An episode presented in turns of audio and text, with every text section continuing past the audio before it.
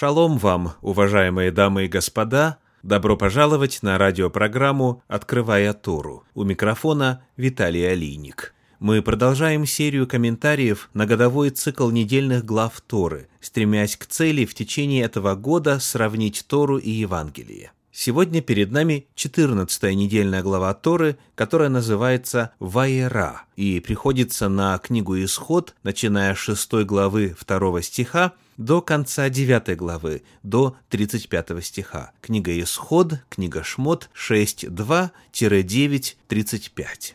Эта недельная глава называется «Ваера», по первым значимым словам отрывка. В третьем стихе шестой главы книги Исход написано «Являлся я Аврааму, Исааку и Иакову с именем Бог Всемогущий». Фраза «являлся» в оригинале «ваэра», дословно «и являлся». В этой недельной главе Торы описаны египетские казни или язвы.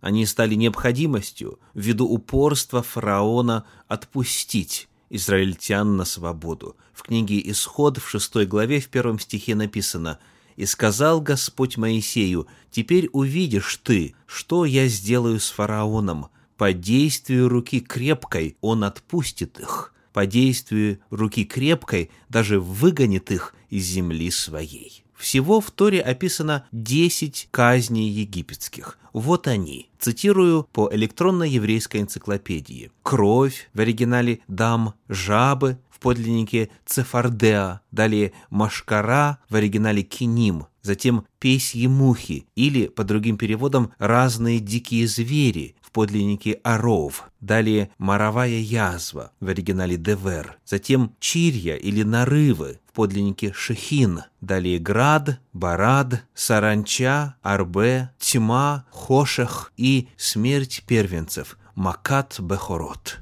Всего десять казней. Изучение этих казней открывает ряд очень важных истин. Во-первых, обращает на себя внимание то, что первые три казни из десяти постигли всех людей. Вот описание первой казни. Книга Исход, 7 глава, стихи с 19 по 21. «И сказал Господь Моисею, скажи Аарону, возьми жезл твой и простри руку твою на воды египтян, на реки их, на потоки их, на озера их, и на всякое вместилище вод их, и превратится в кровь, и будет кровь по всей земле египетской, и в деревянных, и в каменных сосудах. И сделали Моисей и Аарон, как повелел Господь, и поднял Аарон жезл и ударил по воде речной пред глазами фараона и пред глазами рабов его, и вся вода в реке превратилась в кровь, и рыба в реке вымерла, и река воссмердела, и египтяне не могли пить воды из реки,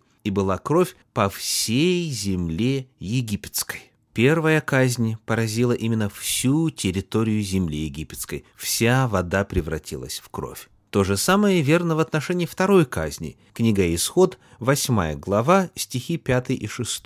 «И сказал Господь Моисею, скажи Аарону, простри руку твою с жезлом твоим на реки, на потоки и на озера, и выведи жаб на землю египетскую, Аарон простер руку свою на воды египетские, и вышли жабы и покрыли землю египетскую.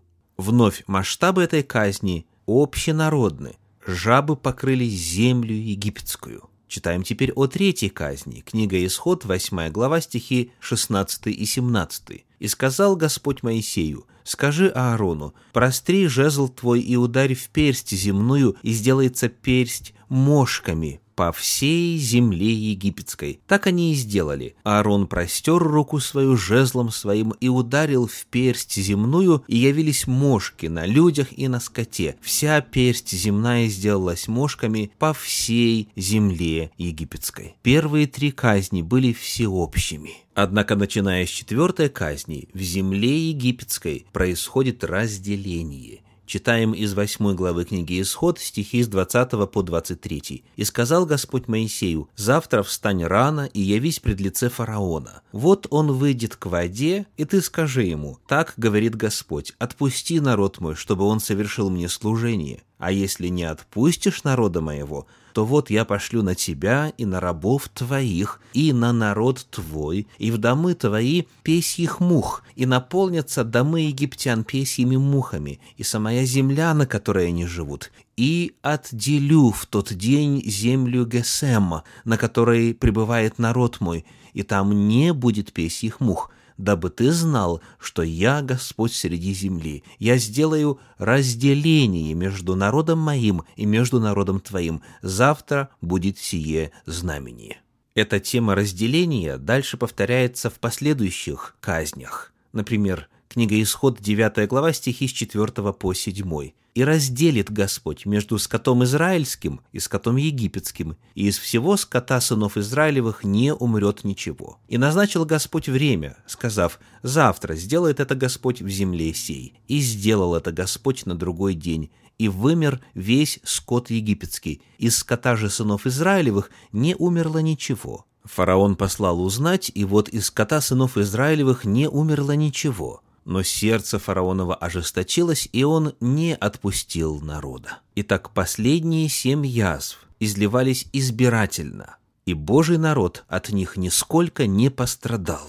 Почему же произошло такое разделение? Почему, начиная с четвертой казни, страдали только египтяне? Вот какой ответ мы находим в Торе. Оказывается, первые три казни волхвы египетские могли воспроизвести – в седьмой главе книги Исход в 22 стихе написано «И волхвы египетские чарами своими сделали тоже». В восьмой главе в седьмом стихе тоже сделали и волхвы чарами своими и вывели жаб на землю египетскую. Однако во время третьей казни происходит следующее. Восьмая глава книги Исход, стихи 18 и 19. Старались также и волхвы чарами своими произвести мошек, но не могли и были мошки на людях и на скоте, и сказали волхвы фараону, «Это перст Божий». Но сердце фараонова ожесточилось, и он не послушал их. Жрецы египетские поняли, что этот бог могущественнее тех сил, которым они поклонялись. Они говорят фараону, это перст Божий. И вот когда приходит осознание, тогда приходит и ответственность. С этого момента страдают только египтяне.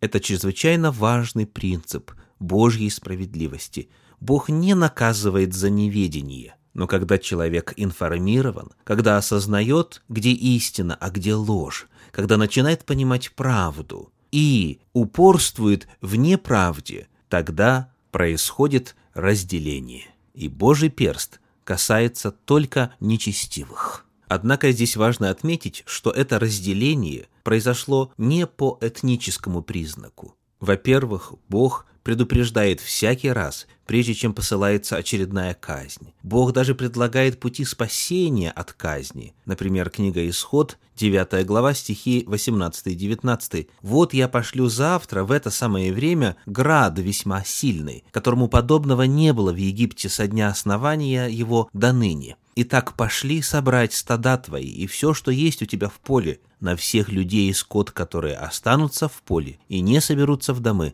падет град, и они умрут, говорит Господь через Моисея. То есть Бог предупреждает египтян, Он желает спасти египтян. И часть египтян повинуется – Далее, в 9 главе книги Исход читаем стихи 20 и 21. «Те из рабов фараоновых, которые убоялись слова Господня, поспешно собрали рабов своих и стада своих в домы, а кто не обратил сердце своего к слову Господню, тот оставил рабов своих и стада свои в поле». Египтянин ли ты, ливиец, представитель любого другого народа, времени выхода Израиля из Египта? Любой человек мог обрести спасение. Это был вопрос личного выбора. Это вопрос личных взаимоотношений с Богом. Священное Писание содержит пророчество о том, что события эпохи выхода израильтян из египетского рабства будут воспроизведены во всеземном масштабе для всех жителей земли в конце истории греха. На нашей земле сегодня страдают и праведные, и неправедные. Однако так не будет продолжаться вечно. Библия предсказывает, что наступит момент, когда все узнают Божью истину. В книге пророка Исаии в 11 главе читаем стихи 9 и 10. «Ибо земля будет наполнена ведением Господа, как воды наполняют море. И будет в тот день корню Иисееву, который станет как знамя для народов, обратятся язычники, и покой его будет слава». Это описание служения Мессии. Подобное пророчество находим и в апостольских писаниях. Евангелие от Матфея, 24 глава, 11 стих. «И проповедано будет сие Евангелие Царствия по всей вселенной, во свидетельство всем народам, и тогда придет конец, когда истина о Боге и Его воле станет общеизвестной, и каждый сделает свой выбор, начнется излитие семи последних язв». Вот как это описано в книге Откровения – книги Апокалипсис в 15 главе в первом стихе. «И увидел я иное знамение на небе, великое и чудное, семь ангелов, имеющих семь последних язв, которыми оканчивалась ярость Божия». И далее в 16 главе эти язвы описаны. Прочитаем стихи 1 и 2. «И услышал я из храма громкий голос, говорящий семи ангелам, «Идите и вылейте семь чаш гнева Божья на землю». Пошел первый ангел и вылил чашу свою на землю, и сделались жестокие и отвратительные гнойные раны на людях, имеющих начертание зверя и поклоняющихся образу его семь язв падают только на нечестивых. А где же в это время находятся праведные? 15 стих 16 главы книги Откровения гласит «Сей иду как тать». Блажен бодрствующий и хранящий одежду свою, чтобы не ходить ему нагим и чтобы не увидели срамоты его. Одежда, о которой идет здесь речь, это одежда праведности. Праведные находятся на земле во время излития семи язв. Однако они не страдают от этих язв, точно так, как было с израильтянами во время выхода из Египта.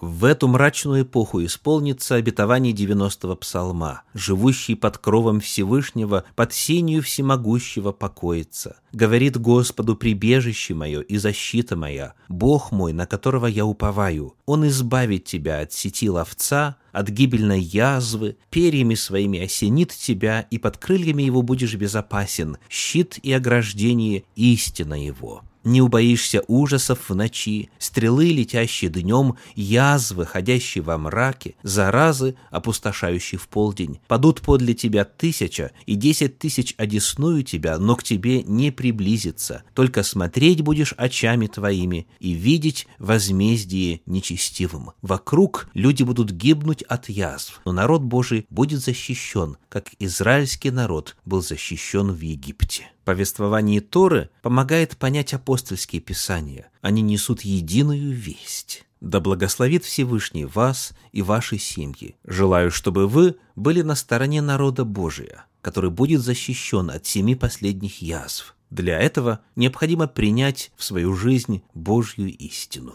Поздравляю с наступающей субботой. Шаббат шалом.